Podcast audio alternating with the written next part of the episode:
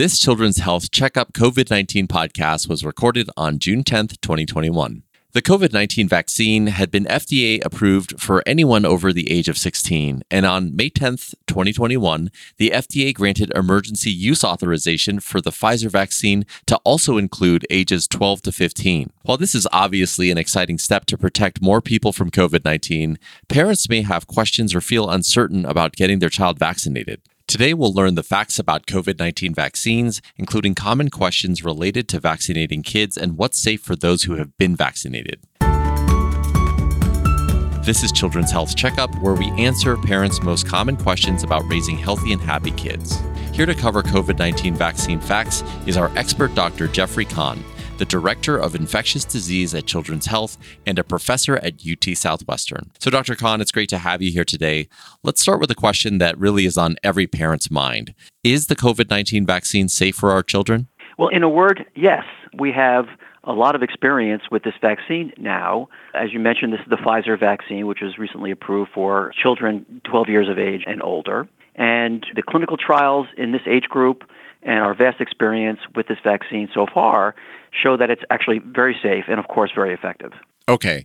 But one of the things that I had heard is that COVID 19 doesn't affect children like it does, for example, an older demographic. So, why should parents vaccinate their children if their risk is low? And what are the benefits of doing so? For many reasons. One of which it's true that children are at lower risk for severe disease due to COVID as compared to older adults or compared to individuals with underlying risk factors. However, they're still prone to infection, and some children, in fact, do get sick. There was a CDC report published recently that looked at an increasing trend of hospitalizations in children 12 to 17 years of age.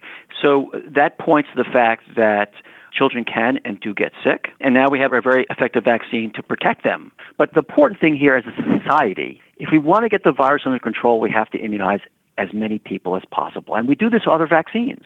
And to me, one of the great examples of this is the rubella vaccine. So every child, or should, get the MMR vaccine. The R is for rubella. Well, what is rubella?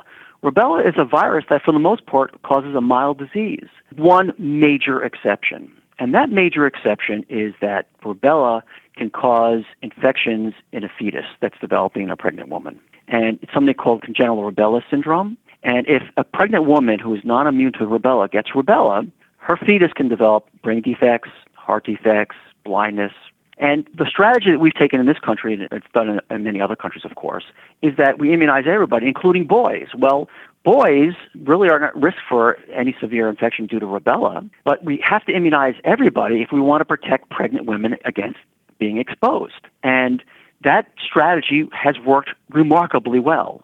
We don't see congenital rubella syndrome in this country. I've been a physician now for almost 30 years, and I've seen three cases, and all these cases were from abroad.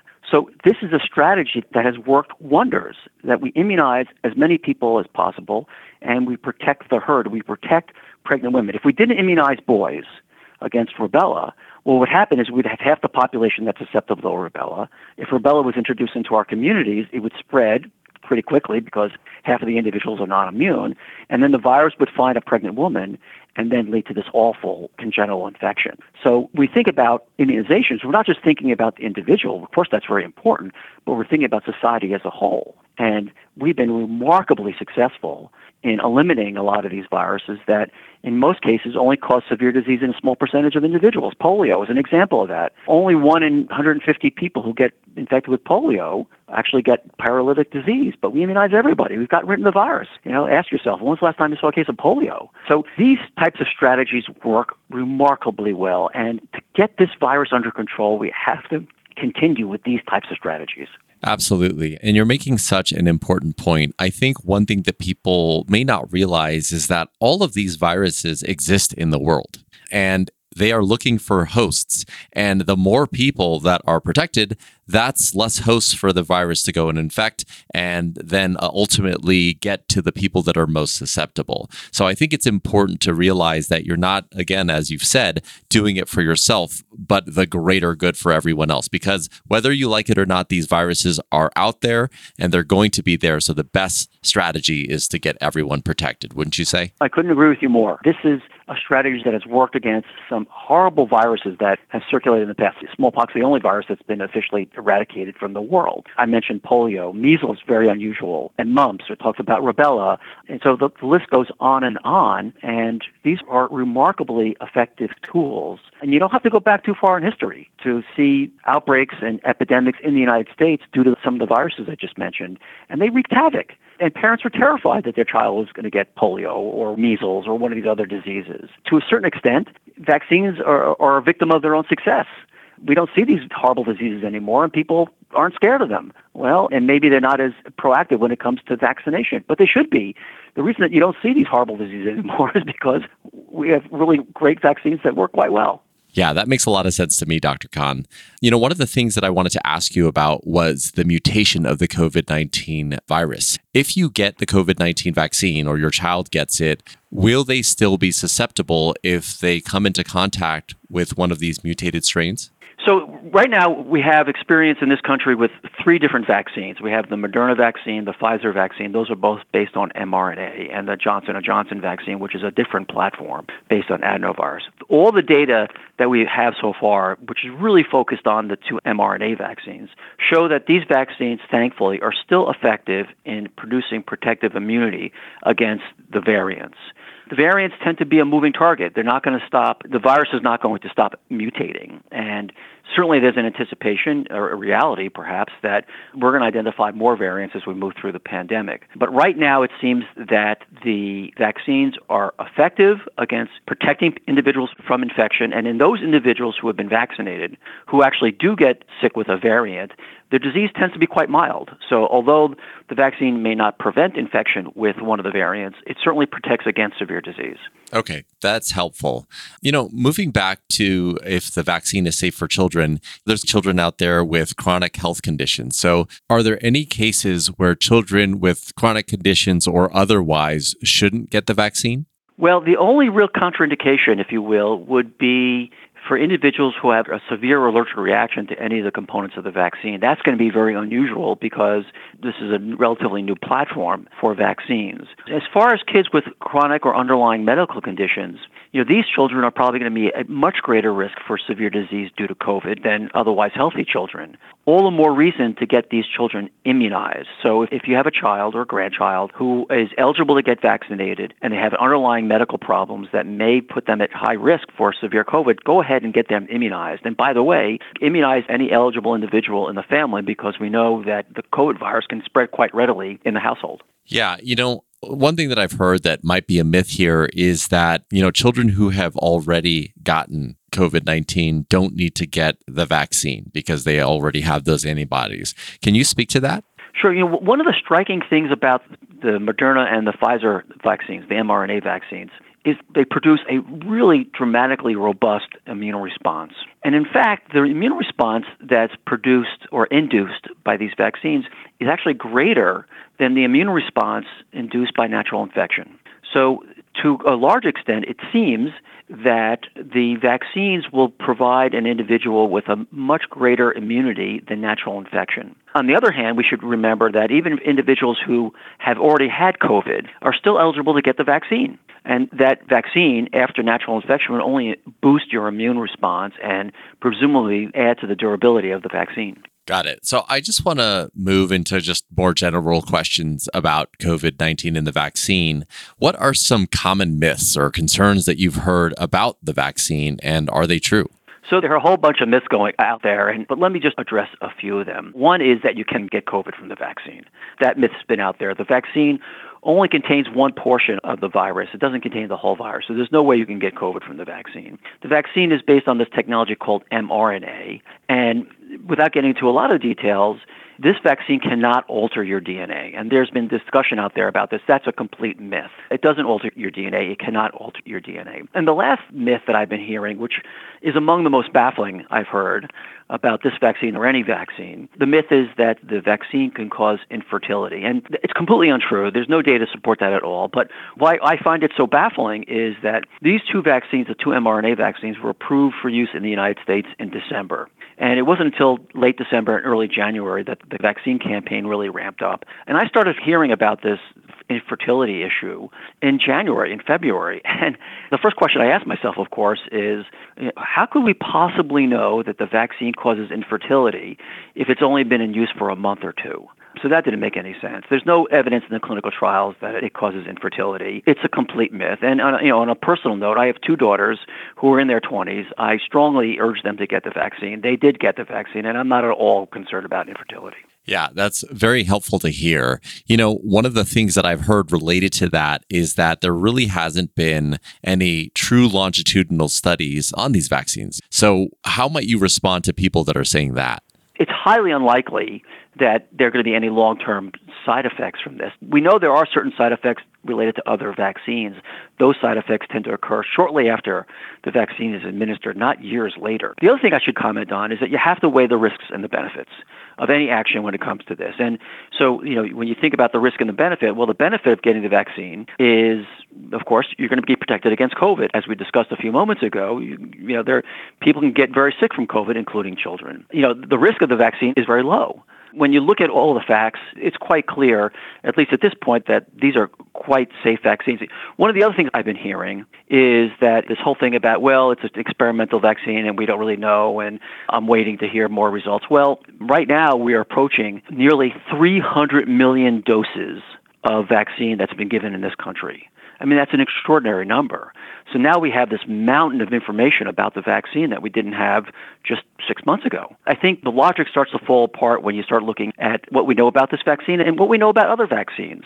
Again, if there's going to be an adverse event, it's typically in the immediate time after the administration of the vaccine. Yeah. And another thing that I had been hearing from people is that, you know what, this doesn't have full FDA approval. Therefore, I'm just, you know, waiting until that happens. A lot of people don't realize that the minimum bar for FDA approval for most vaccines is only 50% efficacy. And these vaccines that are coming out are much higher than that. Isn't that true, Dr. Kahn? Absolutely true. I've heard this before, and I've talked to parents and to children about this, and to friends and colleagues. And the clinical trials that went into approving the vaccine were very, very robust clinical trials. And they included numbers of subjects that are typically used for vaccine approval for other diseases. What accelerated the approval was the emergency use authorization, but what also accelerated was the fact that we were in the middle of a pandemic. So we weren't waiting around for a disease to show up. It was already present. And therefore, clinical trials can be conducted in a setting where there's lots of virus circulating. So we got a lot of information in a very short period of time. And so, no, there were no shortcuts taken for the approval of this vaccine. And now that they've been approved by emergency authorization, we're continuing to find out that they're safe and, as you mentioned, highly effective. Yeah, I wanted to move on to a clarifying point around if it's possible to contract COVID 19 after the vaccine. And one point of confusion that I'd love for you to clarify is that some people have said, well, this actually doesn't prevent you from getting COVID, it just prevents serious side effects or death. And then others have said, no, this actually prevents against COVID 19 and you won't contract it. So maybe you can speak to that, what exactly it protects you from, and if it's possible that you can contract it after being vaccinated. Right. So the two issues here, if we try to sort this out, would be one is can an immunized individual get infected and maybe they have asymptomatic infection or they're just a carrier, if you will, or do they get disease? Now, of course, the ultimate goal for a vaccine, you've gotten the vaccine, you cannot get infected. But if you can't achieve that, then you certainly want a vaccine that prevents disease. And that, that's really the ultimate goal here is to prevent disease. And what we know with these vaccines that they do both. One is that they really prevent you from getting infected. In other words, if you take somebody who's been immunized and they're out in the community and there's virus circulating in the community and you swab them on a regular basis, they don't seem to acquire the virus. And certainly we know that even if you do acquire the virus, that you're far less likely to get severe disease. We know that these vaccines are 94% effective, and that's in the vaccine trials were typically against symptomatic disease. So, yes, there are going to be five or six percent of people who are immunized who still may get infected. But when you drill down on the data, the data clearly show that these vaccines are wonderfully effective against preventing disease. And I think that's a profound statement in the sense that with these vaccines, you're a, likely never to get infected. And even if you do get infected, you have a very low risk of developing severe disease than if you didn't get vaccinated. So, just moving back to children and vaccination, let's say you are a parent that is fully vaccinated and you have a child in your household who is not vaccinated. Are there any precautions or considerations that you need to be mindful of? That's a daunting question, and a lot of parents with young children are dealing with this right now. So, as you mentioned in your question, anybody in the household who's 12 years of age or older should get vaccinated. Now, of course, there are families with young children. What do you do? It doesn't seem that vaccinated individuals can spread the virus all that much. I mean, certainly, if, if I had young children in my household, I would be cautious where I'm going to reduce my chance of being exposed to the virus. And certainly that would be true of the child.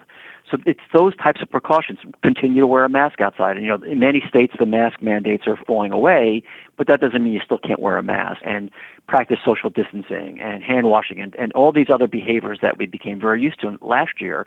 If you live in a household with somebody who can't get vaccinated, then you should go, you know, continue to practice those particular types of behaviors. And the other comment should be that even if you have somebody in your household who may be on immunosuppressive therapy, for example, if they're a transplant patient or a transplant recipient, they may not have responded to the vaccine. So all the more reason to get everybody around that individual who may not have an immune response to the vaccine, everybody around them vaccinated to greatly reduce the risk of, to that particular individual. So, Dr. Kahn, just before we sign off today, is there a central message that you would like to leave our parent listeners with? I mean, I can't emphasize this enough get your kids vaccinated if they're eligible. What we're going to find out maybe towards the end of the summer or in the fall is that we may see vaccine eligibility reduced to much younger ages. And that's because thorough investigations have found that these vaccines are safe in younger ages. Go ahead and get vaccinated. This is the only way that we're going to get this virus under control.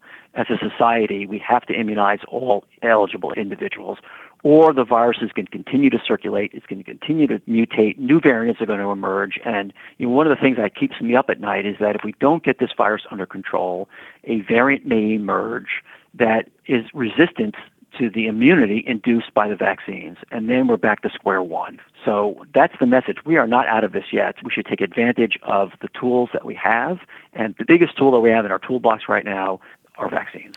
Well, Dr. Kahn, I think that is the perfect message to end on. Thank you so much for your time today. Thank you all for listening to this episode of Children's Health Checkup. To find out more information about the COVID-19 vaccine and how it affects children, please visit children's.com slash COVID-19. If you found this podcast helpful, please rate and review or share the episode and please follow Children's Health on your social channels. This has been Children's Health Checkup from Children's Health. Thanks so much and we'll talk next time.